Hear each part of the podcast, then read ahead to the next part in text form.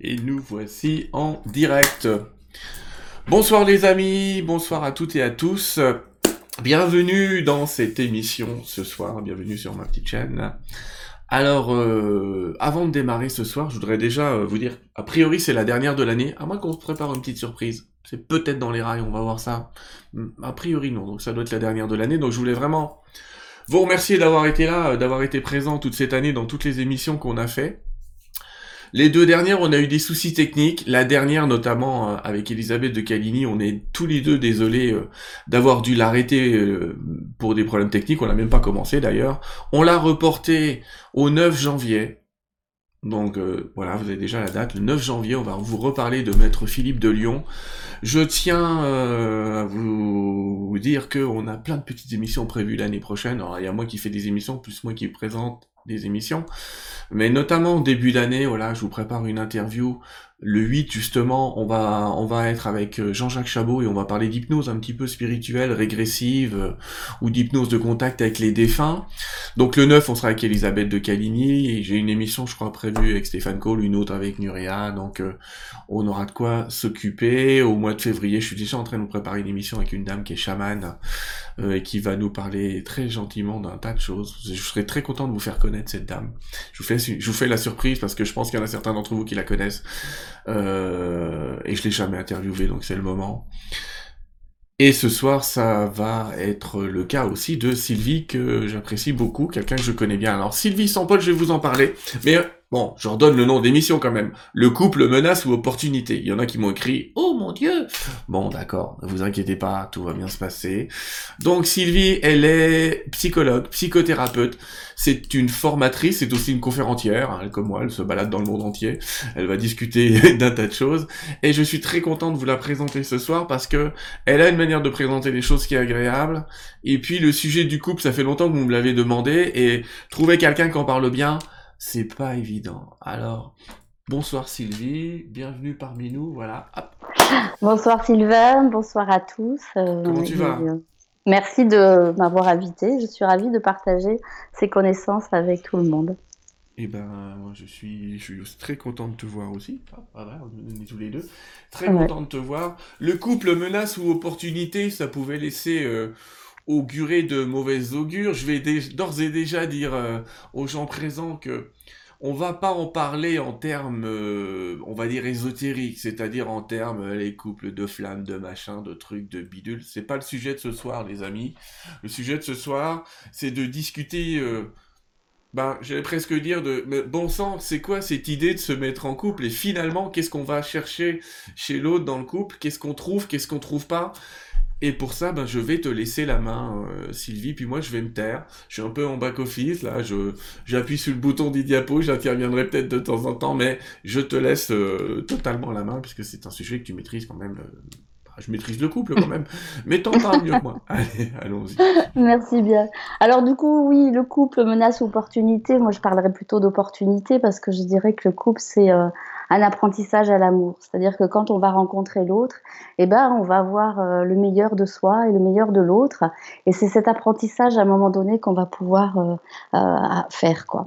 Donc du coup, au début, quand on rencontre quelqu'un, alors toutes les rencontres ne se passent pas comme ça, mais on peut avoir un état passionnel, on est vraiment amoureux et on pressent quelque part quand on rencontre l'autre, on le voit beau, on le voit et on se pressent aussi nous meilleurs. Alors, vous comprendrez peut-être un peu plus loin ce que je veux dire, mais très vite, ça va euh, se corser, c'est-à-dire que, voilà, la diapo que Sylvia vient de mettre, c'est que les couples que je rencontre, eh ben finalement, quand je les entends parler, ils ont beau avoir vécu ensemble un an, cinq ans, dix ans, vingt ans, eh ben, eh, hein, ils parlent pas la même langue. Et quand même, vous voyez ces deux personnages, je veux dire, euh, et qui, euh, qui montrent le même, même chose, mais qui ne voient pas la même chose. Et c'est ça, c'est-à-dire qu'on va voir que dans un couple, on a chacun une paire de lunettes qui va nous déformer la réalité et nous faire voir un monde qui va peut-être être différent de l'autre. Et souvent, c'est là que ça va accrocher. Alors, en, psycho, ce qui est important, c'est de se dire qu'on est toujours responsable de notre souffrance. On n'est pas responsable des événements, on n'est pas responsable des actes de l'autre, mais on est responsable de notre souffrance. C'est-à-dire que la même chose, euh, le même événement, on peut ne plus en souffrir. C'est nous qui rajoutons, je dirais, des commentaires sur cette souffrance-là. Je dis ça parce qu'à un moment donné, il y a, dans la relation de couple, eh ben, il va y avoir ce qu'on appelle l'accusation, l'agressivité, une dispute banale qui va peut-être à un moment donné monter dans les tours et là on va rentrer dans une phase où on va vraiment être dans l'accusation. Et cette accusation, elle montre que derrière il y a vraiment une réelle souffrance. Donc du coup cette réelle souffrance, si elle est dite, elle va permettre de limiter tous ces conflits, cette accusation. Parce qu'il faut savoir que, bah, au bout d'un moment, à force d'avoir des conflits de couple, à un moment donné, on est persuadé que l'autre est responsable et on va vouloir s'en séparer. Et je dirais c'est dommage. Alors je dirais c'est dommage. Il y a des fois c'est inévitable hein, parce que euh, on a tellement euh, souffert l'un et l'autre qu'il vaut mieux se séparer. Mais il y a quand même une leçon à apprendre. Tout ça pour dire que dans mon cabinet, je rencontre euh, des gens qui sont en couple et qui ont besoin de faire un bilan, un point, d'améliorer leur relation. Des fois, je rencontre des gens qui vont venir faire une thérapie de couple, mais tout seul. C'est-à-dire que à un moment donné, en se questionnant sur notre relation, puisqu'on est co-responsable de la relation de couple, on va pouvoir peut-être l'améliorer. Alors c'est vrai que c'est mieux quand les deux viennent, mais euh, ça laisse l'espoir à tous ces gens qui veulent amener l'autre en consultation et qui ne veut pas. On peut déjà faire cette démarche tout seul et on peut avoir quelques clés. Aussi, ce qui est important, je rencontre aussi des, gens qui se sont séparés ou qui sont en train de se séparer et qui veulent avoir le sens. Parce qu'il faut savoir que elle va permettre l'apprentissage dans le conflit, on le fait pas. Parce qu'il faut savoir de retomber sur un nouveau couple si on se sépare du premier et pour à nouveau refaire le même apprentissage. Hein, c'est cette histoire de, conscientisation. Tant qu'on n'a pas vu qui on était, de quoi on souffrait, ben la vie va nous amener des choses pour qu'on le, qu'on le voit et qu'on accepte et, et oui. Oui. Ah.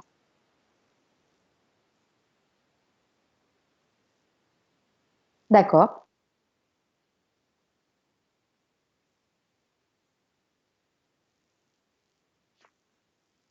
D'accord.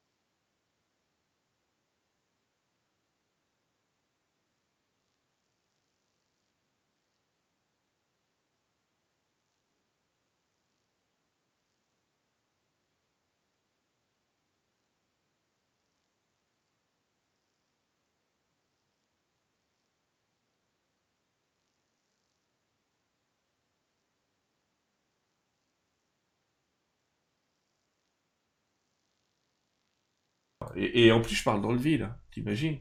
Ça, fait ah. ça veut dire que j'avais même pas mis mon sang. Donc j'étais en train de dire, ne vous inquiétez pas, c'est un petit souci de débit vidéo, les amis. C'est un petit souci avec la nouvelle version de YouTube Studio. Je redonne tout de suite la main à Sylvie. Le problème est réparé. T'étais en train de nous dire que euh, quand on... Je pense qu'on m'entend maintenant. Que quand... Oui, on doit m'entendre. Attends, je revérifie si je m'entends, même avec de l'écart. Je ne m'entends pas. Je suis muet en fait. C'est sympathique d'être muet. Je te redonne la main. Moi, je t'entends bien. Tu m'entends bien? Moi, oui. Oh bah, ils me disent qu'ils m'entendent plus. C'est facile en ce moment. Donc, je te laisse la main. Est-ce que vous entendez? Est-ce que vous entendez Sylvie, les amis? Alors là, il faut que je parle peut-être pour qu'ils me disent s'ils m'entendent ou pas. Voilà. Est-ce que vous m'entendez? Est-ce que je alors moi, je me vois avec un temps de décalage, donc c'est toujours surprenant. Mais... Ah, tu vois, on s'y fait pas. Ouais. Est-ce qu'ils m'entendent? Voilà, je suis en train de parler. Euh... T'imagines? Ah non, bah ça y est. A priori, ils m'entendent. A priori, ils nous entendent. Bon. D'accord. Je te redonne la main, je te demande de m'excuser pour le problème technique. En ce moment, on... je sais pas euh, depuis quand ça, a lâché, mais donc du coup j'étais en train de parler de séparation. J'ai plein de youtubeurs qui ont le même problème en ce moment, ne vous inquiétez pas. En tout cas, pardon, excuse-moi, je te rends la Écran 2, c'est toi, en grand, on y va. Hop. D'accord. du coup, je ne sais pas où vous étiez arrêté. Donc, je parlais de cette histoire de, comprendre le sens hein, de ce qu'on vit dans un couple euh, et quand il s'arrête, parce que du coup, on peut rencontrer le même euh, problème après. Je vais vous donner un exemple. Comme ça, peut-être que ça vous parlerait de cette pédagogie du couple. On va, imaginons un couple avec euh, un chef d'entreprise qui rencontre Madame fonctionnaire. Voilà, ça pourrait être l'inverse. Hein. Et du coup, Madame fonctionnaire, eh ben, elle, elle, elle, a peur un peu de de, de, la vie. Alors, elle aime bien la routine, elle aime bien les choses bien carrées, voilà. Elle, euh, voilà. Donc, du coup, tout son programme est bien réglé. Et monsieur chef d'entreprise, il a plein d'idées, euh, je veux dire, il développe plein de choses, il prend des risques, etc. Donc, qu'est-ce qui attire madame fonctionnaire? Eh ben, c'est euh, euh, elle mmh. voit dans monsieur une, manière de, bah, de vivre une vie, elle rencontre plein de nouvelles choses, la fantaisie, et, du coup, ça, ça, réveille sa vie. Quoi. C'est, euh, Et monsieur, monsieur euh, chef d'entreprise, lui, bah, il a quand même un petit souci, c'est qu'il ne connaît pas trop la limite. Quoi. C'est un peu l'extérieur qui va lui mettre la limite. Donc, il a, ce qu'il a attiré chez madame, inconsciemment, hein, je dirais bien sûr, c'est bah, qu'il y a un cadre, il y a quelque chose qui, qui, qui est relié à la terre, voilà, il ne va pas se perdre avec elle. Voilà donc ce couple qui fonctionne pendant un temps. Et ça fonctionne bien, je veux dire, chacun nourrit l'autre euh, dans son manque. C'est ça qu'il faut voir. Hein. Chacun avait un manque et l'autre le nourrit. Alors, et un moment je, t'arrête 30 secondes. Ouais. Je, ne vois plus bouger. Donc je même pas ah, si, ça va. Ah, si, si. Ah, tu vois, c'est moi qui, c'est bien qui devient paranoïaque. Donc, du coup, j'étais en train de parler de séparation mots. je, deviens, je deviens paranoïaque. Vas-y, pardon. En fait, il t'entendait bien. C'était moi qui n'avais pas mis le bouton play. Donc du coup, tout va bien pour ce couple-là, fonctionnaire en chef d'entreprise, mais à un moment donné, ben, euh, Madame fonctionnaire, elle commence à en avoir marre, euh, ben, je sais pas moi, des impayés, de Monsieur, de, de l'huissier qui débarque ou de la, du manque du salaire, parce que Monsieur a pas mis limite et n'a pas bien géré son affaire. Et puis euh, Monsieur commence à reprocher à Madame fonctionnaire, ben, de lui mettre un peu trop de limites, quoi, et finit par lui dire, on dirait ma mère, quoi, hein, es toujours en train de me reprocher quelque chose, voilà. Et donc ce couple, qu'est-ce que serait le travail qui pourrait faire, c'est chacun a un manque. C'est-à-dire que monsieur ne sait pas se mettre un cadre, c'est-à-dire qu'il a cette qualité de, vivre la vie, d'être dans une fantaisie, dans une exploration du monde. Et, euh, mais par contre, il ne sait pas euh, se confronter à la réalité. Donc ce manque-là, il demande à sa compagne de le faire pour lui. Et elle, elle lui demande de le nourrir dans la fantaisie. Sauf que si chacun ne fait pas la moitié du chemin en faisant son boulot sur ce manque-là, eh ben à un moment donné, euh, c'est voué à l'échec souvent, voilà, c'est un peu simplifié hein, dans, ce modèle-là, mais souvent les couples, quand on les rencontre, c'est ce qui joue. C'est-à-dire qu'il y a quelque chose que souvent euh, je demande à un couple en début de, travail, je leur dis qu'est-ce qui vous a attiré chez, euh, chez euh, qu'est-ce qui vous a attiré chez Madame? Et souvent, ben, on s'aperçoit que ce qui a attiré chez Madame et réciproquement chez Monsieur pour Madame, eh ben, c'est ce qui les sépare à ce moment-là, ce qui devient insupportable. C'est-à-dire que dans le cas de la fonctionnaire, ça serait, euh, eh ben, il a toujours des grandes idées, il veut toujours euh, aller explorer le monde, mais euh, il ne voit pas la réalité des choses. Donc voilà, toujours c'est cette pédagogie du couple, c'est qu'à un moment donné, on va se rencontrer, on va tomber amoureux de ça, mais à un moment donné, c'est ce travail-là qu'il va falloir faire. Est-ce est que ça va le son là? Eh ben écoute, le son ça va, je dirais. C'est plutôt l'image. D'accord. Et euh, samedi, YouTube ne reçoit pas suffisamment de données vidéo pour assurer une diffusion fluide. Par conséquent, une mise en tampon sera nécessaire. Je comprends pas tout des fois quand ils me parlent, les gaillards. Euh... Bon, on va pas arrêter le flux, on va continuer parce que moi je te vois quand même passer. Donc euh, il y a des coupures de temps en temps. J'espère que dans le replay on les aura pas. Mais je te laisse continuer. Donc tu nous disais qu'en gros, Allez, je vais parler. C'est pas un bon plan de parler comme les, les, les psys, j'allais dire, mais hop, t'étais où? Attends, t'es là, hop, voilà. Mais de me dire, t'es en train de dire que dans le couple, finalement, on demande à l'autre de résoudre ses propres problèmes. Enfin, tout à fait. Oui, tout à fait. Mais en fait, on l'aide pas. on, on l'utilise. Oui, oui, tout à fait. On, l'utilise. C'est-à-dire que on rencontre, la rencontre avec l'autre va réveiller l'enfant euh, en nous. Et cet enfant, ben, il a eu plein de blessures. Hein. Alors c'est là peut-être où je vais parler d'une autre grille de lecture que j'utilise. C'est que ma grille de lecture, c'est euh, à la naissance, on a une carte d'identité psychique qui s'installe. C'est-à-dire que au-delà de l'environnement, au-delà des premiers gestes parentaux, familiaux, on a euh, des fragilités qui, vont installer cette personnalité on va avoir un traumatisme, on appelle ça le traumatisme périnatal, à, dissocier du traumatisme de vie euh, dans un attentat ou un accident. C'est vraiment euh, voilà, une carte d'identité psychique qui s'installe, un rappel petite enfance, un autre rappel à l'enfance et un autre rappel à l'adolescence. Notre carte d'identité psychique est installée. Donc du coup, après, c'est fini, il n'y a plus de traumatisme. Sauf que on a ça au fin fond de nous, et quand on rencontre des événements qui ressemble au traumatisme qui est dans notre inconscient, l'émotion qui est liée à ce traumatisme se met sur l'émotion du moment. Et on se retrouve à dire, mais on dirait que j'ai 10 ans, je me comporte face à lui comme si j'étais une gamine. Parce qu'à ce moment-là, on n'est plus capable d'être l'adulte. On a perdu notre... On est sidéré par, par le passé. Passé et présent sont collés. Et en fait, on réagit comme une enfant face à l'autre. Et c'est ça le traumatisme qui va nous faire répéter tout le temps les mêmes, les mêmes scénarios. Donc du coup, ce, ce, traumatisme, si je prends la première, euh, la première euh, vignette là, avec le cycle, si tu peux la, la mettre, avec voilà, voilà. Donc le temps, hein, on va parler. Donc déjà, donc ça c'est une manière de déchiffrer la relation avec l'autre. Alors déjà, ce que je peux préciser, c'est que nos traumatismes ne sont pas activés par tous les autres qu'on rencontre. Parce qu'autrement, si par exemple, là, l'exemple que je, que je, donne là sur le tableau, c'est la personne qui, son jugement, qui se dit je ne suis jamais à la hauteur. Donc vous imaginez, si chaque fois que vous rencontrez quelqu'un, vous vous sentiez pas la, à la hauteur, pas aimé, euh, je crois qu'on se pendrait tous à un moment donné. Quoi.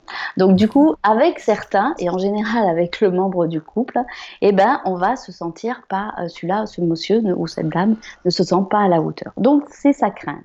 Sauf qu'on est un peu, euh, un peu paradoxal, un peu barjot tous, c'est qu'on va mettre en place, donc ça avec le temps 2, un comportement ambivalent. C'est-à-dire qu'on va avoir une facette de nous qui veut surtout être à la hauteur, c'est-à-dire surtout ne pas être dans cette fragilité. Donc je veux être... Non, là, tu es dans le temps 3. Donc...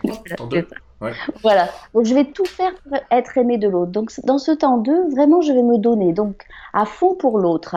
Et en même temps, il y a une partie de moi qui, comme elle s'identifie à quelqu'un qui n'est pas à la hauteur, elle va faire en sorte aussi de ne pas être à la hauteur. Donc vous voyez un peu ce paradoxe dans lequel on est. Hein. C'est un peu compliqué. C'est-à-dire que je vais tout faire pour l'autre, quitte à m'épuiser. Hein, je vais beaucoup faire. Donc, si je me sens pas à la hauteur, ben, je vais peut-être en faire des tonnes. Hein, je vais gérer beaucoup de choses. Donc ça, c'est mon ego. Hein, ce que je vous présente là, la lunette intérieure, c'est mon ego.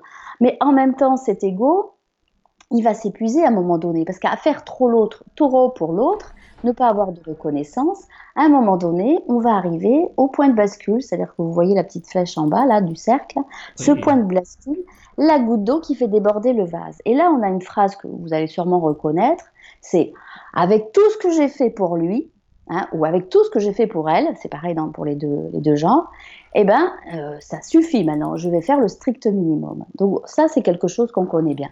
Donc dans ce temps 2, je me renie, j'en fais trop pour l'autre. Et à un moment donné, dans ce temps de bascule, je vais aussi percevoir, par une réflexion anodine de l'autre, c'est bien que finalement, j'en ai pas encore fait assez.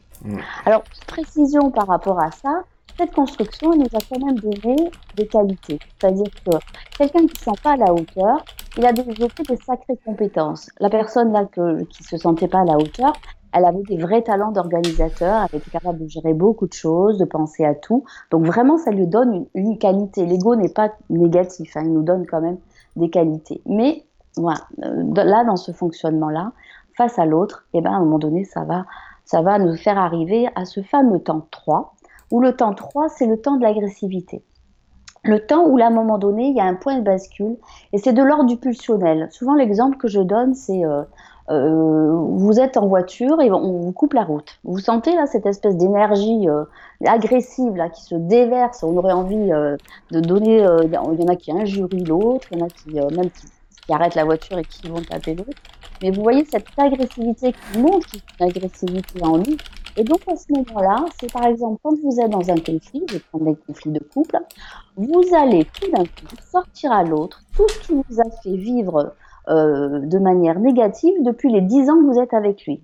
Et tu te rappelles quand on est allé au chalet à la montagne, euh, là, et que tu m'as fait faire ça, et le restaurant, là, tu te rappelles? Si je vous avais demandé deux minutes avant le conflit, est-ce que vous vous rappelez les, les, dix événements là dans votre vie de couple qui étaient difficiles pour vous? Ben, vous, auriez, vous auriez dû réfléchir un moment. Là, on passe pas du tout par le cerveau cognitif, c'est ça sort tout seul. Moi, j'appelle ça la noire voyance. Et si vous regardez, je vous donne une petite expérience à tenter, si la prochaine dispute que vous faites, regardez comment vous regardez dans les yeux de l'autre pour voir le moment où vous l'avez bien tué psychiquement. Et là, à ce moment-là, il y a une espèce de jouissance qui s'installe. Ah, bah, je vais bien régler son compte à celui-là. Hein. Et on quitte la pièce tranquille, on est soulagé. Alors pas longtemps, hein, parce qu'à un moment donné, on se dit mon Dieu, mais qu'est-ce que je lui ai dit? Mais voilà, on n'est pas très fiers de nous. Un autre exemple, c'est euh, avec votre enfant. Donc c'est pas dans le couple, vous sortez de votre journée de travail, euh, beaucoup de travail, fatigué, et votre gamin, il a du mal à faire sa multiplication, il sait plus ses tables et tout ça et tout. Et à un moment donné, goutte d'eau qui fait déborder le vase, et là, pouf, la cuve se, vide. C'est-à-dire que on accumule plein de, mal-être comme ça, et à un moment donné, c'est la goutte d'eau et tout se déverse. Et là, le pauvre gamin, vous allez lui sortir toute une tirade, et tu finiras sous les ponts, et tu finiras ta vie tout seul, etc. Puis après, vous sortez de la pièce en me disant, mais quand même, là, j'étais peut-être un peu fort, mon pauvre gamin de 8 ans, là, euh, il méritait peut-être pas ça. Voilà, donc c'est un peu euh, ce, fonctionnement-là euh, dans le temps 3. Ce temps 3, il y a quand même un but, c'est de nous réguler nerveusement. Parce que nerveusement, comme on n'arrive pas à trouver le sens de cette souffrance et à trouver comment on peut soulager, c'est en pointant une accusation, en nommant, je dirais, un bourreau extérieur, qu'on va se soulager provisoirement parce que finalement, on ne résout pas le, problème de la matrice, hein, de ce qui causait le problème au départ. Donc du coup, ça va se répéter. Mais vous imaginez bien qu'à force de répéter et de répéter, les mots violents vont être de plus en de pire en pire. Et à un moment donné, ben, on n'a plus envie de voir l'autre, euh, même pas en peinture. Quoi. Voilà, donc ça c'est le fonctionnement. C'est le temps 3 qui consiste en gros à dire euh, je vais l'engueuler, je sais pas pourquoi, mais ça va me faire du bien. Voilà, tout à fait. C'est cool.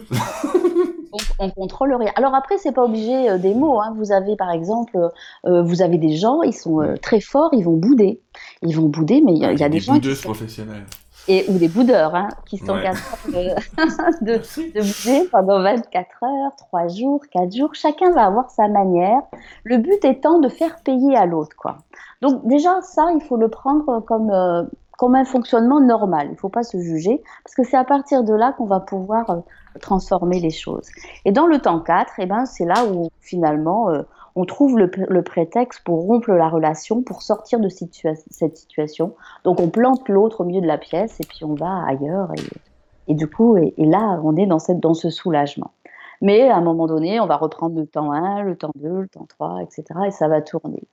Et ça, cette grille-là, on peut la lire, euh, on peut la lire sur une journée. Ça peut être un outil de lecture sur ma journée, comment je démarre le matin, comment je finis le soir. Ça peut être la lecture de ma vie de couple, ma vie professionnelle. C'est un outil de, lecture, de, passer, parce que dans le temps 2, c'est tout pour l'autre, et dans le, temps 3, là par contre, c'est contre l'autre. Pour moi et contre l'autre. Et en fait, le jour où on arrive à conscientiser ce qui se passe, on va trouver des actes qui sont pour l'autre et pour soi. C'est ça le but. Et c'est ça l'amour quelque part.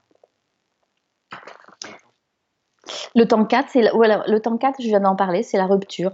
La rupture qui au départ est juste la sortie de la pièce ou de la scène, euh, mais qui euh, finalement après va être euh, eh ben, la, sortie du couple, c'est-à-dire la séparation.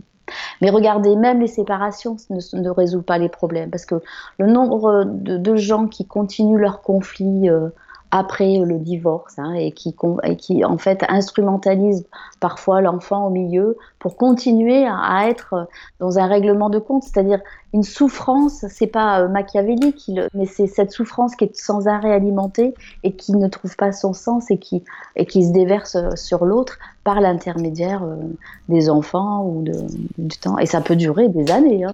On voit des situations dix ans après où, où les gens continuent à souffrir et à, et à être dans cette, dans cette violence et cette agressivité.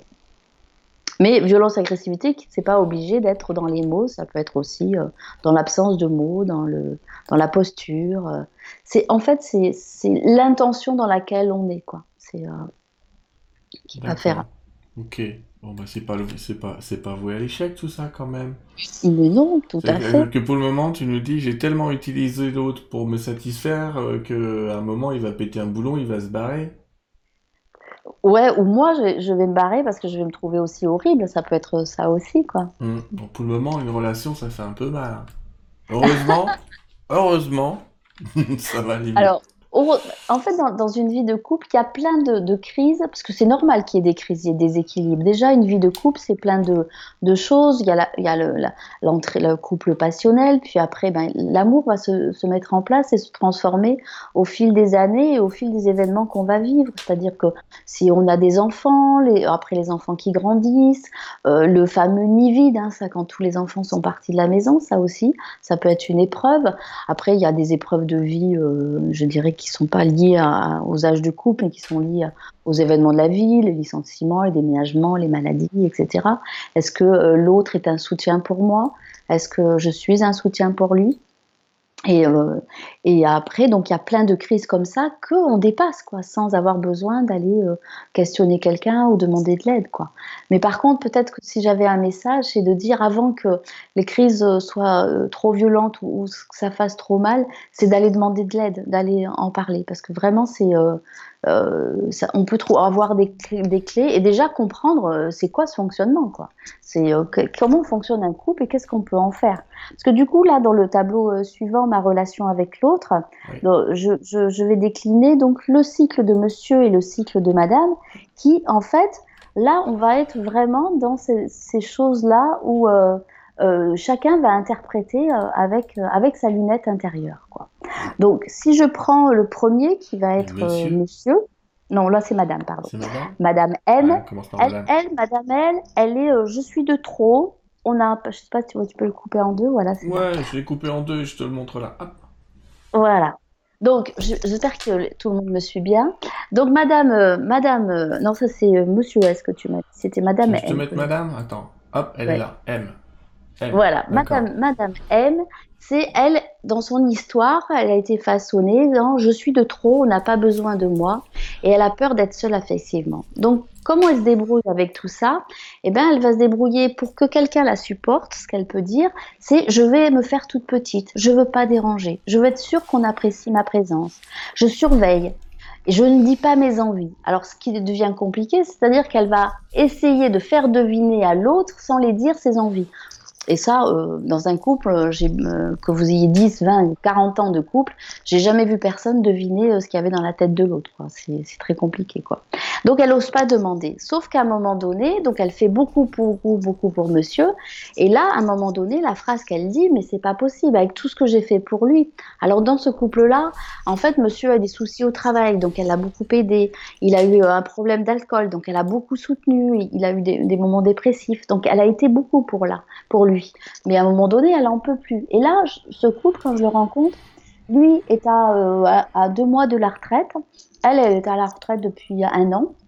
Le dernier enfant vient de partir, donc on est vraiment dans un rendez-vous de vie qui est très compliqué. C'est-à-dire que ils vont se retrouver tous les deux. C'est quoi la suite de leur vie? C'est quoi le, projet de vie? Et en fait, leur relation, ces espèces de petites crises qui jalonnaient euh, leur relation, là vont être exacerbées par le fait qu'il y a plein d'incertitudes dans, cette suite de vie. Et donc, du coup, là, les souffrances vont être exacerbées. Et c'est ça qui fait qu'à un moment donné, ils viennent consulter parce que bah, ils ont envie d'autre chose pour la suite de leur vie que, euh, que de se faire la gueule ou de s'engueuler à tout bout de champ.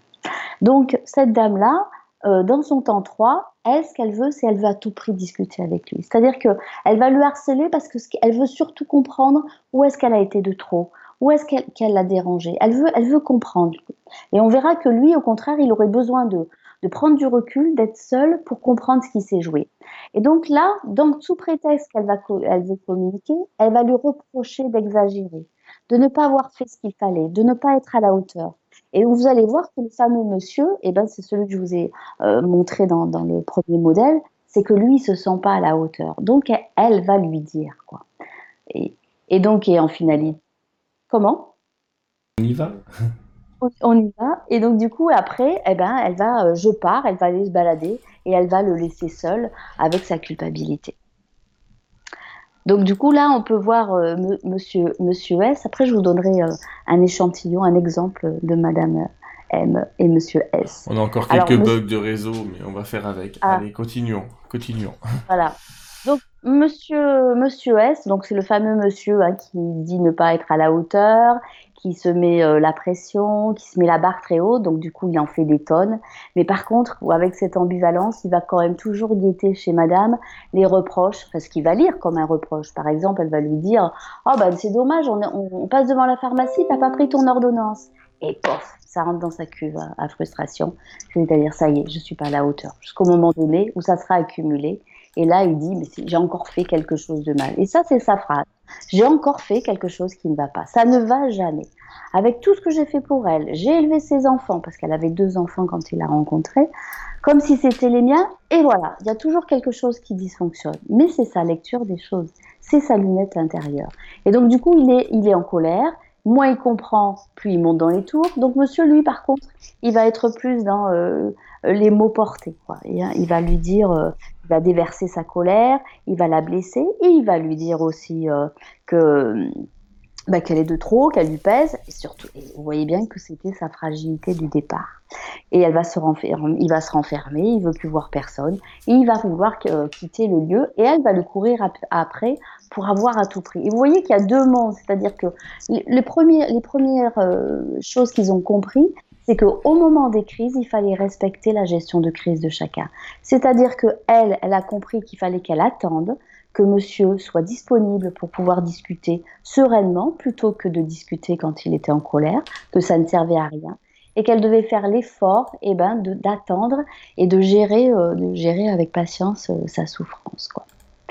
L'exemple que je peux que je peux vous lire, c'est euh, euh, un monsieur doit partir euh, en, week-end moto là, donc voilà, et avant il a un rendez-vous chez le médecin, donc il prépare sa moto avec lequel il part, il a aménagé une caravane avec sa moto dedans, il a mis des B2 et il met deux bidons d'essence dans la voiture de sa femme pour aller chez le médecin. Il se dit voilà comme ça, je vais chez le médecin, en revenant je m'arrête à la station, je ramène des bidons d'essence et puis je prends ma caravane et je pars à mon week-end.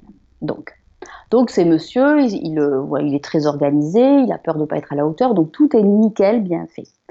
Madame, elle a envie d'aller chez Emmaüs, donc elle hésite, etc. Elle tourne un peu en rond, puis à un moment donné, euh, elle dit euh, Ça t'embête si je, vais faire une course là, si je vais chez Emmaüs? J'en ai pas pour longtemps, je t'assure, je reviens avant que tu partes chez le, psychiatre et, et, comme ça tu pourras prendre la voiture avec les bidons d'essence. Donc elle va chez, chez Emmaüs, elle fait euh, un premier petit tour, elle achète un truc, elle court vite à la caisse, elle paye, hop. Puis elle commence à aller vers sa voiture et là, hop, un deuxième objet lui attire l'œil, donc elle le reprend, elle va vite à la caisse, elle paye, et puis là, elle voit que le temps a tourné et qu'elle va arriver, que euh, monsieur, bah, euh, il, va être en retard, quoi. donc du coup, elle prend sa voiture, elle va vite, vite, vite pour revenir à la maison.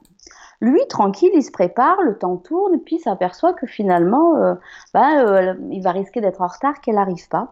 Mais il est tranquille, il voit, euh, voilà, il se dit, bon, c'est pas grave. donc il prend une autre moto et il part à son rendez-vous, il met son casque, mais sans reproche, quoi. Elle, elle arrive, et là, elle est en colère. Elle se dit ça y est, j'ai dû le croiser, je suis arrivée à une minute, je l'ai raté quoi. C'est pas possible, il l'a fait exprès parce que qu'est-ce qui se joue en elle? Elle se dit ça y est. Je, en fait, je lui, euh, j'ai entravé ses plans, donc je, je l'ai dérangé. Je pèse sur l'autre. Donc voilà, sa souffrance de petite fille est réactivée.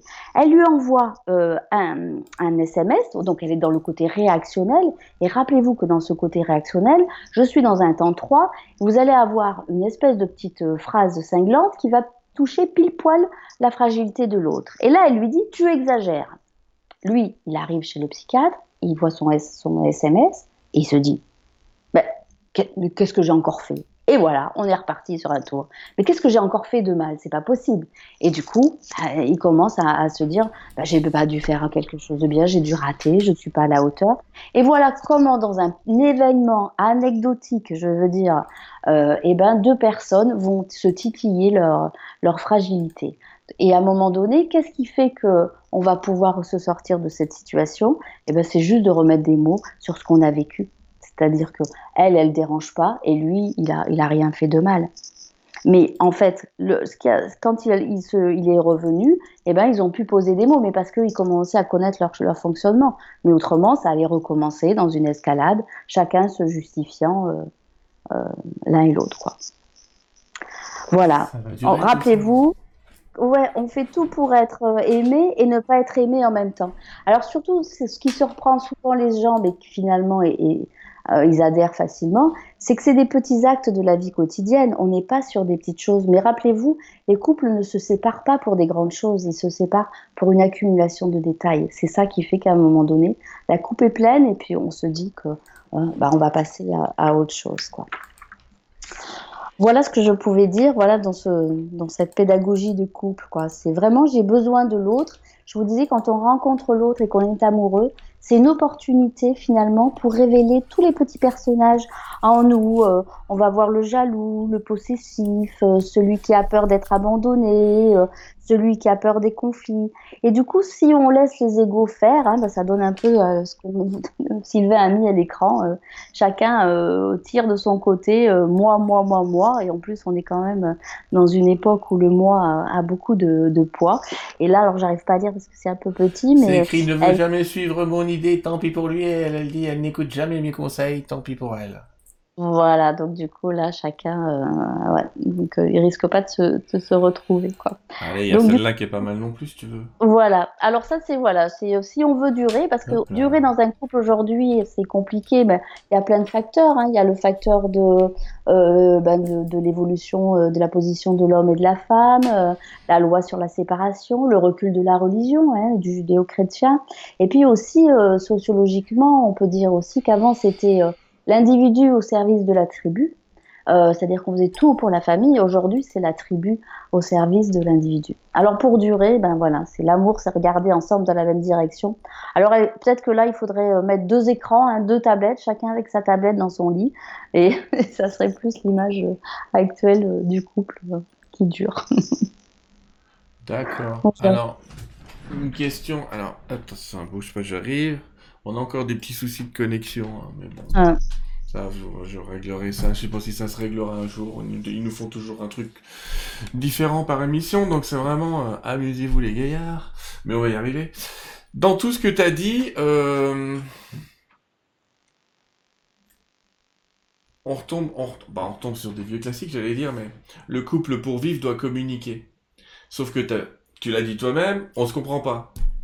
Donc, mm il est où le niveau où on va se comprendre? Les émotions, les événements, le partage, euh, où est le niveau de compréhension dans un couple? Le... Bah, les échanges. Quelqu'un vient de consulter dans ce genre de cas. Le couple dysfonctionne, tu nous as expliqué pourquoi. Ouais. Euh, alors je sais qu'il n'y a pas deux couples identiques, mais les pistes, les pistes, que tu vas mettre en place. Alors déjà, la bonne nouvelle, c'est, on, on peut le dire aux gens, c'est que généralement quand un couple va voir un thérapeute, euh, c'est qu'ils ont envie tous les deux que ça marche. C'est rare que. Tout à fait. Euh, Tout à fait. C'est plutôt bon signe. Mais mm. sans qu'il y ait de thérapie type, tu vas les amener à, à quel type de communication, à quel type de, de modif... Est-ce que tu vas essayer de capturer ce qu'ils n'ont pas compris l'un de l'autre? Est-ce que tu vas lui dire, voilà, que j'allais dire, les hommes viennent de Mars, les femmes de Vénus, c'est-à-dire lui mm, expliquer, mm. non mais attendez, votre femme elle marche sur l'émotionnel et vous, monsieur, vous voulez tout tout de suite tu vas pas te transformer en sexologue, c'est clair. Donc tu vois, l'idée c'est comment la psy va intervenir là-dedans. C'est de comprendre leur mode de fonctionnement, c'est-à-dire c'est qu'est-ce qui se joue qu'est-ce qui fait. C'est l'émotionnel, c'est-à-dire qu'est-ce qui fait souffrir chacun et c'est quoi le sens. Et, et en fait, c'est c'est comprendre la construction du monde de l'autre. C'est ça. C'est-à-dire qu'on est dans des interprétations. Souvent, j'ai l'impression qu'il y en a un qui parle allemand et l'autre chinois. Pourtant, on parle français tous autour de la table, mais en fait, ils se comprennent pas. Et, c'est toujours intéressant d'avoir des questionnements croisés parce que euh, c'est euh, quelque chose qui est typique. C'est-à-dire, par exemple, quelqu'un qui dit, moi là, j'ai ressenti ça, ça, et l'autre qui va dire, bah non, c'est pas possible parce que alors qu'en fait, on part du principe que chacun a ses ressentis, chacun a sa vérité, et c'est on va on va travailler avec nos vérités, nos ressentis, nos différences. L'être humain cherche toujours une vérité unique. C'est comme si on a cette nostalgie euh, d'une vérité unique, comme s'il n'y mhm. avait pas, voilà. Et donc du coup, on voudrait que dans le couple, il y ait une vérité unique, mais c'est pas possible. Et à partir du moment que chacun pense qu'il a le droit à sa différence, déjà ça apaise quoi. Je peux, je peux vivre la même, le même événement, mais le vivre différemment.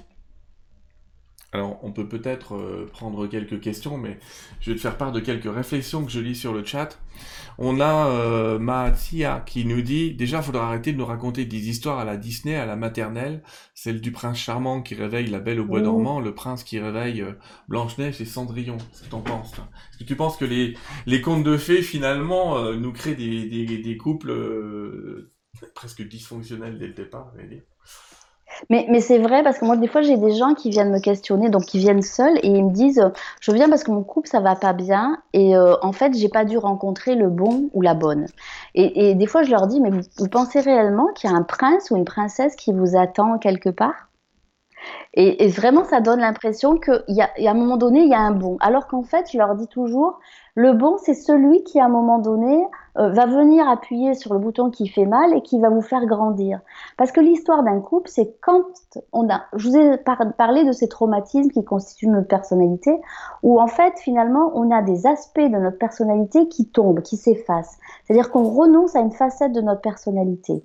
Et grâce au couple, on va la regagner. C'est-à-dire que euh, on va regagner de l'amour pour soi et on va grandir. Donc à un moment donné, grâce à l'autre, bon alors bien sûr le passage est un peu douloureux, mais grâce à l'autre, je suis devenue une femme mieux, que j'aime mieux, que j'aime plus, je le quitte pas l'autre.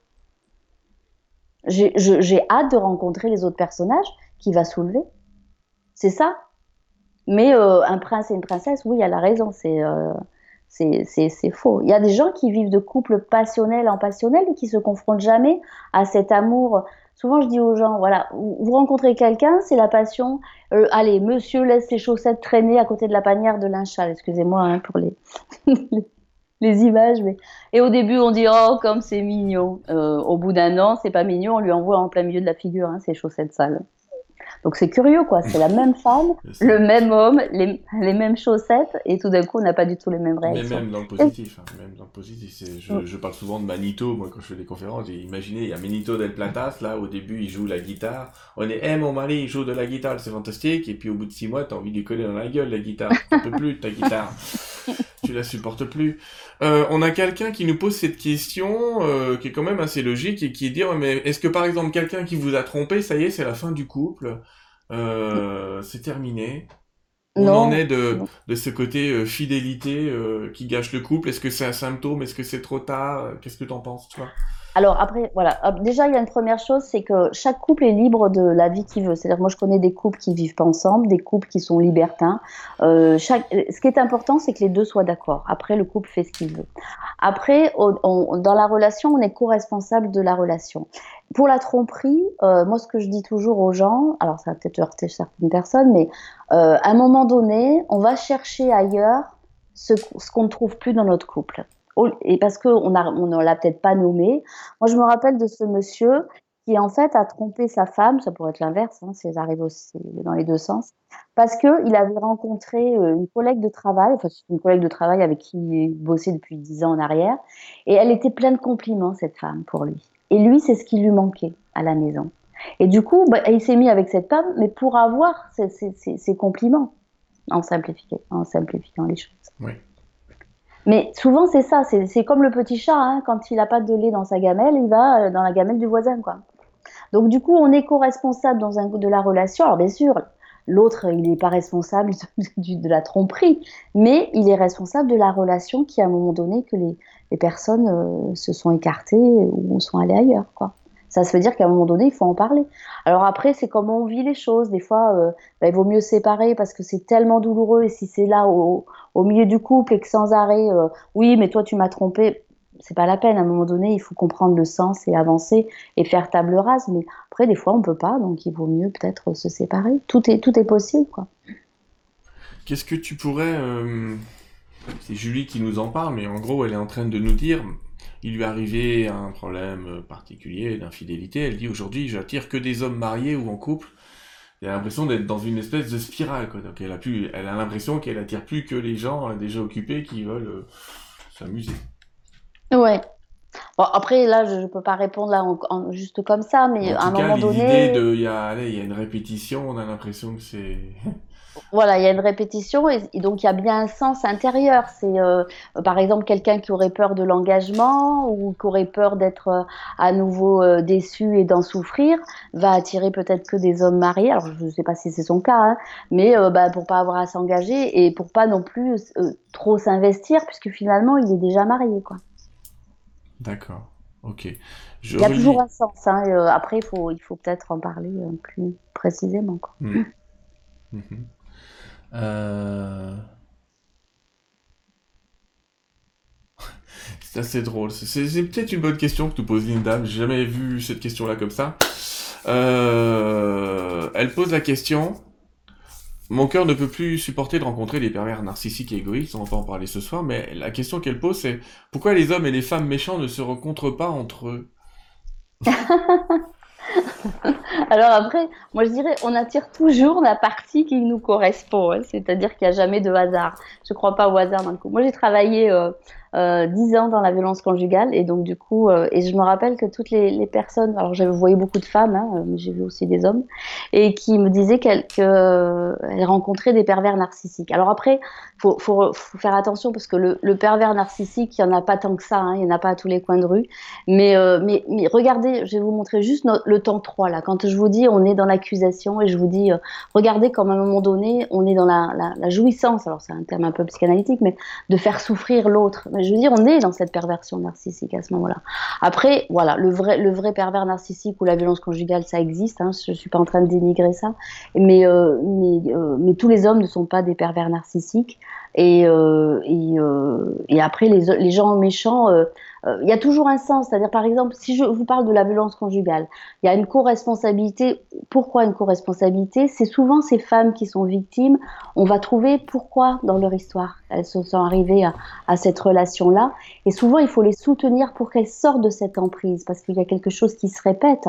Et, souvent, quand elles sortent de cette emprise, elles regagnent une estime d'elles, et du coup, tout d'un coup, elles réalisent qu'elles ne méritent pas. C'est-à-dire qu'à un moment donné, dans ces modèles-là, eh ben, euh, elles, réalisent qu'elles elles ont accepté beaucoup trop de l'autre. Et l'auteur, souvent, est dans des défaillances de, de, contenir cette agressivité, cette violence qui devient euh, de l'ordre du pathologique hein, et, et, qui est en plus euh, en dehors de, de, la loi. Quoi. Donc, ils sont responsables vis-à-vis de la loi.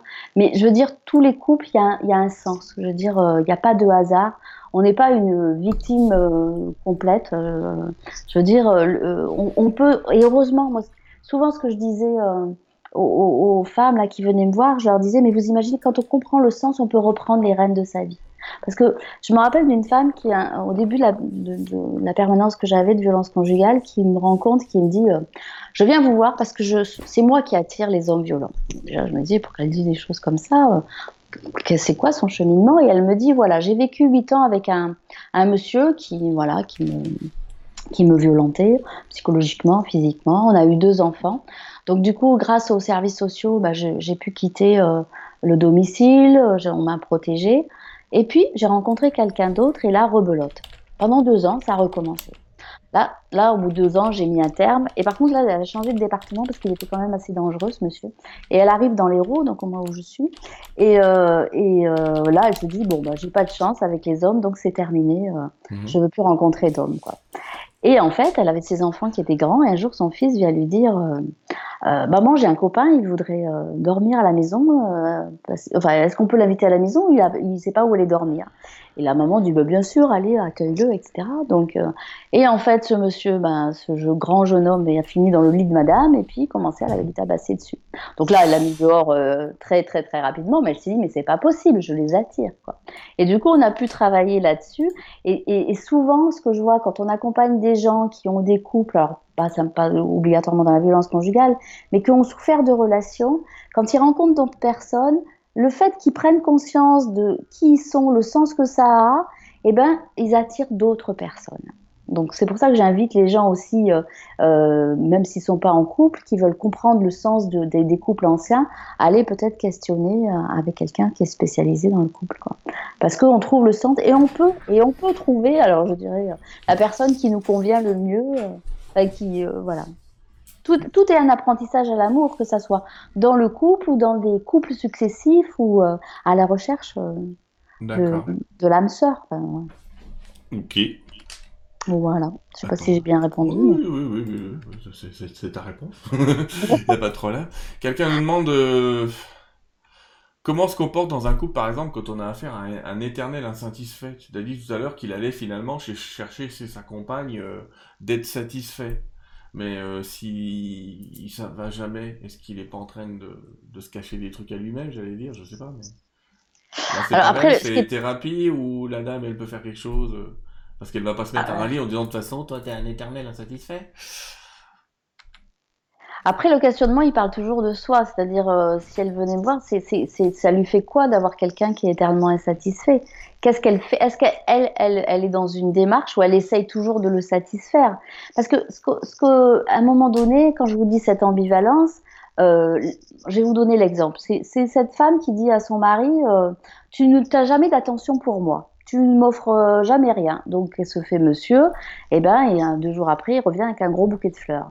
Et là, madame lui dit non mais euh, c'est pas possible, euh, tu c'est pas toi qui l'as acheté, c'est ta secrétaire qui est allée le chercher, puis c'est même pas mes fleurs préférées. Donc on pourrait se dire mais euh, elle est jamais contente cette nana, c'est quoi qui se joue là Il lui amène des fleurs, elle est pas contente. Et en fait, cette dame dans son histoire, euh, le, schéma avec lequel elle s'est construite, c'est quand on me porte trop d'attention, on finit par me quitter.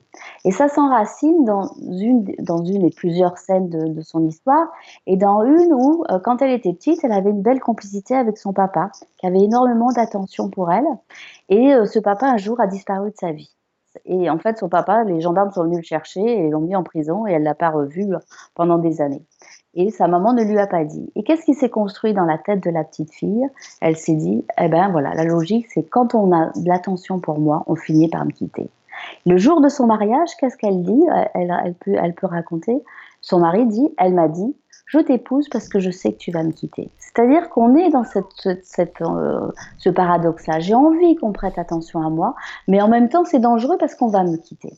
Donc on a tous des paradoxes comme ça à nommer, c'est-à-dire, euh, je me rappelle plus la question de départ, je me suis perdue, excusez-moi. Euh, c'était qu'est-ce que je suis de mon éternel insatisfait? Voilà, donc du coup, est-ce que, est que cet homme-là ou, ou, cette femme-là, si elle dit qu'elle est satisfaite, ça serait, c'est quoi le risque de dire je suis satisfaite?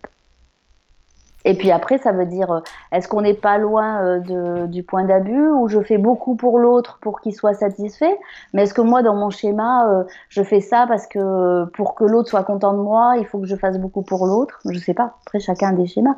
Mais du coup, ça pose des questions dans les deux sens, quoi.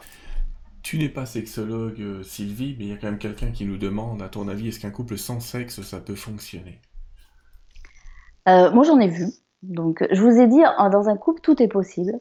Euh, euh, si les deux sont d'accord. les deux, voilà ce que je veux dire. Faut que les deux soient d'accord. C'est essentiel que, ce soit, que ça soit pas de sexe ou que ça, que ça soit euh, des clubs échangistes, c'est la même chose. Voilà. C'est que les deux soient d'accord. D'accord. Alors je regarde, euh, beaucoup de gens ont compris qu'effectivement la vie nous amène ce qui va nous permettre de grandir et que finalement le couple, pour reprendre le titre menace ou opportunité, à ce qui est vécu comme une menace est en fait une grande opportunité à grandir, à communiquer, à mieux se connaître, à mieux connaître l'autre, à mieux communiquer avec l'autre, donc avec soi.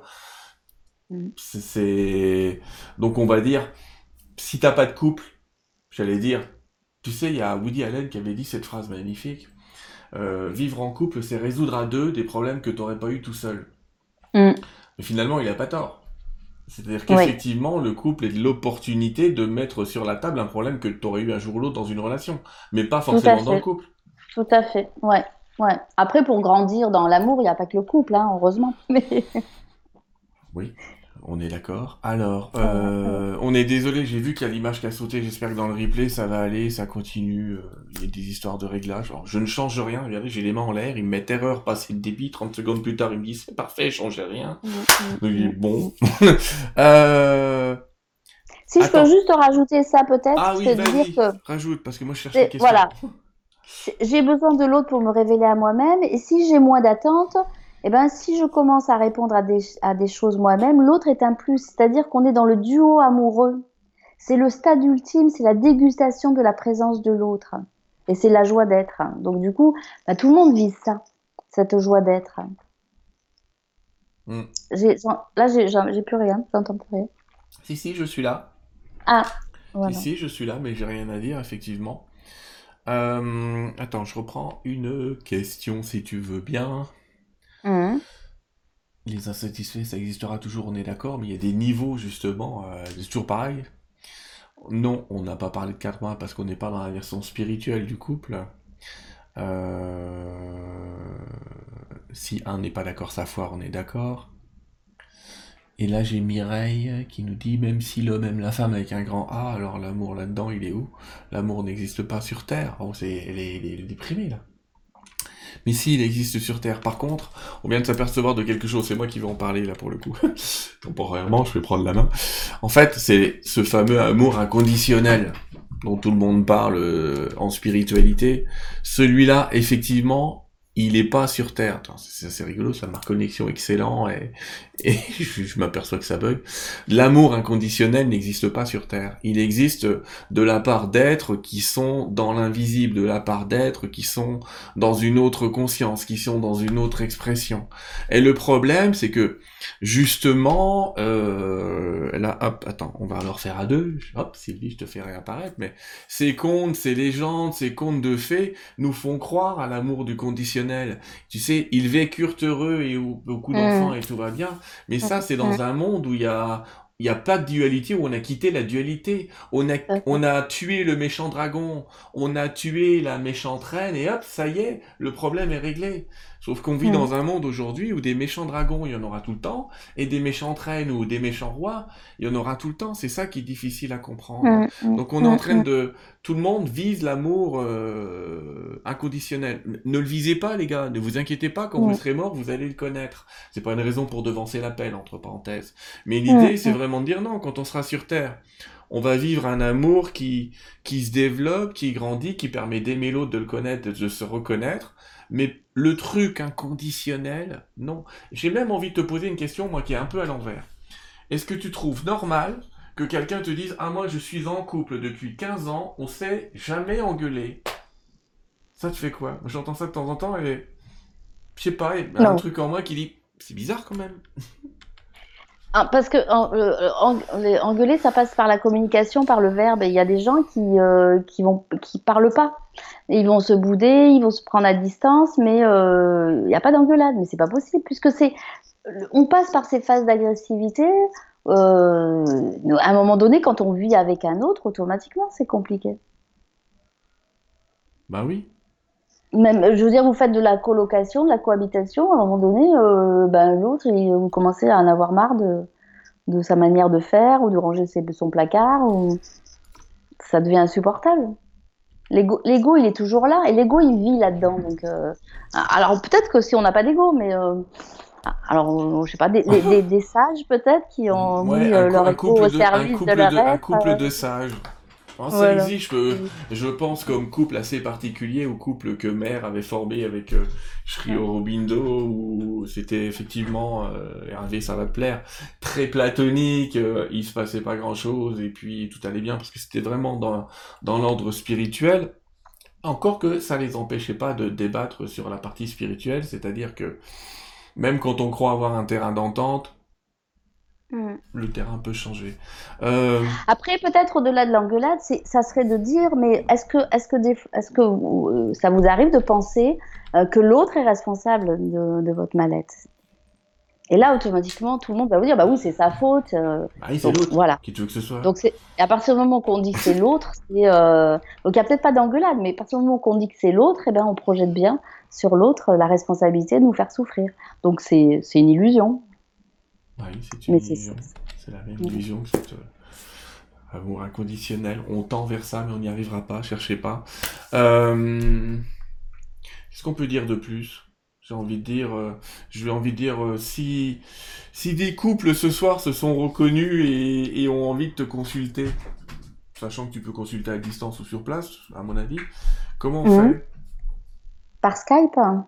Par exemple. Ouais, mais je veux Ouais. dire, comment être contact Alors, je, vais- je vais, Ah, je vais bah, donner la réponse. merci. En dessous, Ouais, là, de la vidéo, en dessous de la vidéo, là, en dessous de moi, hein, dans les coordonnées, vous allez trouver les coordonnées du site de Sylvie. Et puis, euh, le- ton numéro de téléphone, etc. Et, et de quoi te contacter. Mais j'ai envie de poser cette question-là. Si un couple vient te voir en thérapie, ça dure combien de temps une thérapie? Alors, je sais, j'entends déjà la réponse. Ça dépend.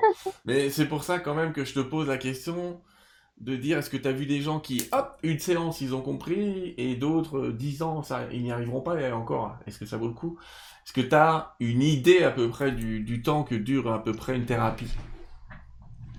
Euh, alors, il y a toujours un, un, premier travail qui peut se faire, euh, je dirais, sur une année scolaire, quoi. C'est-à-dire que le, le, but, le but, c'est euh, pour moi, c'est-à-dire moi, je, travaille, on va mettre des mots sur le fonctionnement de chacun. C'est-à-dire que donc chacun va avoir euh, son cycle avec ses mots, et ça va être un outil, ça va être l'outil, leur grille de lecture au quotidien.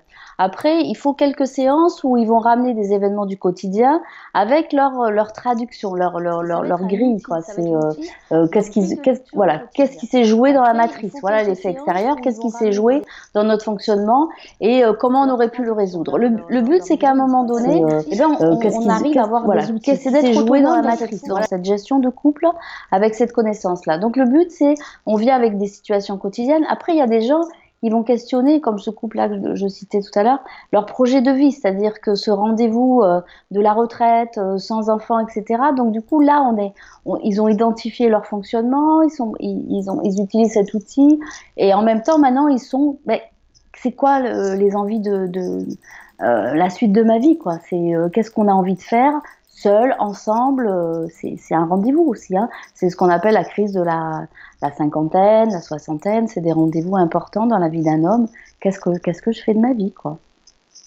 Donc après, voilà. Donc du coup, après, ça va dépendre. Euh, euh, mais le but, c'est d'avoir des outils visuels et il travaille avec ça, quoi. Euh, Qui travaille avec ça Le couple Donc sur un an, ah, avec des séances une fois par semaine, une fois par mois oh, Non, non, non. en général, au début, peut-être qu'aller, c'est toutes les trois semaines. c'est une fois par mois. Hein. Trois semaines à mois. Ouais, parce que je sais, généralement, on donne une petite consigne, mais à la maison, c'est quand même un petit peu compliqué. C'est plus la même limonade, j'irais presque dire. Ouais, voilà. Alors après, ouais, ça va dépendre si le couple est, est, en grand conflit, ça va dépendre de plein de choses. Hein, euh, mais. Euh... Est-ce que.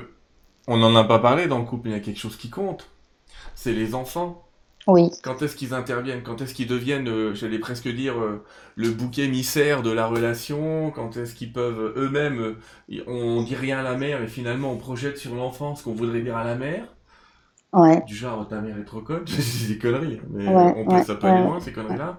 Est-ce que tu peux nous parler un petit peu de l'enfant dans le couple? Je suis pas sûr qu'il ait intervenir dans la thérapie de couple, mais quoique souvent ils le font malgré eux. Mais à ton avis, le rôle de l'enfant dans le couple, dans cette histoire-là? L'enfant, j'allais presque dire, c'est le ciment du couple ou c'est euh, le burin de séparation? Je, suis vache, là. Je sais que c'est pas ça. Ouais.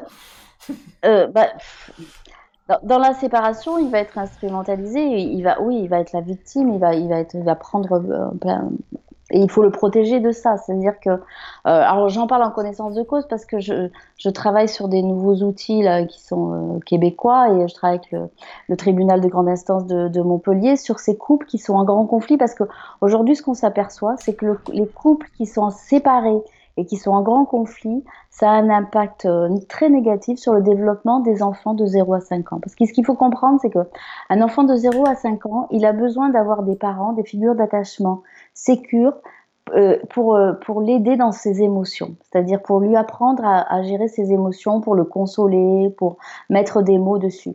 Et ça a un impact maintenant avec les neurosciences et les IRM, on voit que ça a un impact sur le cerveau ça permet de maturer certaines zones du cerveau. C'est-à-dire que grâce à cette, à cette et ça a un impact maintenant avec consoler un enfant, mettre un cadre, mettre des limites, mettre des mots, et eh ben l'enfant va maturer ces aires du cerveau qui vont lui permettre de produire une hormone d'apaisement pour euh, arrêter l'hormone du stress qui est l'hormone qui est le cortisol.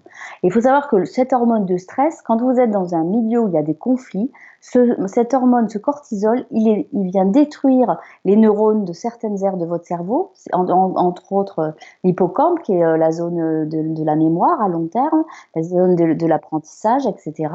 Et ça a un impact sur vos fonctions digestives. Euh, c'est, un impact très délétère, euh. Et du coup, comme aujourd'hui on est dans une société où, euh, où le, il n'y a plus de sécurité sociétale, c'est-à-dire qu'on voit bien qu'il y a un effondrement de, institu de institutionnel, c'est-à-dire qu'on ne fait plus confiance dans les institutions, je parle au niveau symbolique, donc on n'a plus de confiance sur un extérieur, hein, sur une société, donc ça veut dire que maintenant on a tous à, travailler cette sécurité intérieure. Et donc les enfants sont, de, sont insécurisés donc on a encore plus à de faire attention à eux. Donc quand vous avez des couples qui sont en grand conflit, dans ces, dans ces outils qu'on utilise là sur ordonnance du juge, on va vraiment faire ce qu'on appelle de la psychoéducation, de leur dire mais vous êtes en train de, faire beaucoup de mal à vos enfants. Et c'est ça qui va peut-être les aider à comprendre leur fonctionnement. Parce que c'est des couples qui vont pas aller voir un médiateur. Vous savez que dans la séparation, on vous propose souvent de faire une médiation familiale pour, euh, gérer un peu la garde, la pension alimentaire. Enfin, un outil qui est utile, hein, mais il y a une volonté au départ de ces deux personnes de, rencontrer un tiers pour les aider. Mais dans les couples grands conflits, euh, là, c'est beaucoup plus compliqué. Mais vraiment, c'est important de faire attention aux enfants. Le divorce a été banalisé et donc euh, c'est vrai que maintenant, beaucoup d'enfants disent... Euh, bah, mes parents sont séparés, hein, c'est plutôt les autres qui ont leurs parents ensemble qui sont plutôt vintage, je dirais. Mais du coup, on banalise la séparation. Et les enfants, c'est une vraie épreuve, hein, une séparation des parents. ça ne veut pas dire qu'ils ne vont pas se séparer, mais ça veut dire qu'il faut les protéger, il faut leur mettre des mots, il faut les entourer et surtout éviter les conflits. De, voilà, de, à un moment donné, il y a des conflits où on va compter en heures de, de, de garde. J'en ai un en ce moment là où c'est autant de temps le père, autant de temps que la mère. Euh, voilà, faire attention à ça. Euh, les, enfants peuvent se relever de ça d'autant plus vite si on les sécurise bien affectivement. Et, puis du coup, un couple en conflit qui trouve des solutions, c'est un modèle. Il faut savoir que les enfants fonctionnent par imitation, que leurs neurones miroirs, je vais rentrer un peu dans les neurosciences, ils apprennent en regardant leur famille, le couple gérer ses émotions, comment ils vont gérer leurs émotions. Les enfants dans les milieux de violence conjugale, ils sont, ils sont très abîmés. Hein, euh, Et ils gèrent les conflits euh, dans les écoles euh, avec un dominant et un dominé. On nous demande euh, cette question de vocabulaire, c'est quoi un bébé? Sécure c'est un bébé ah qui sent sécurité.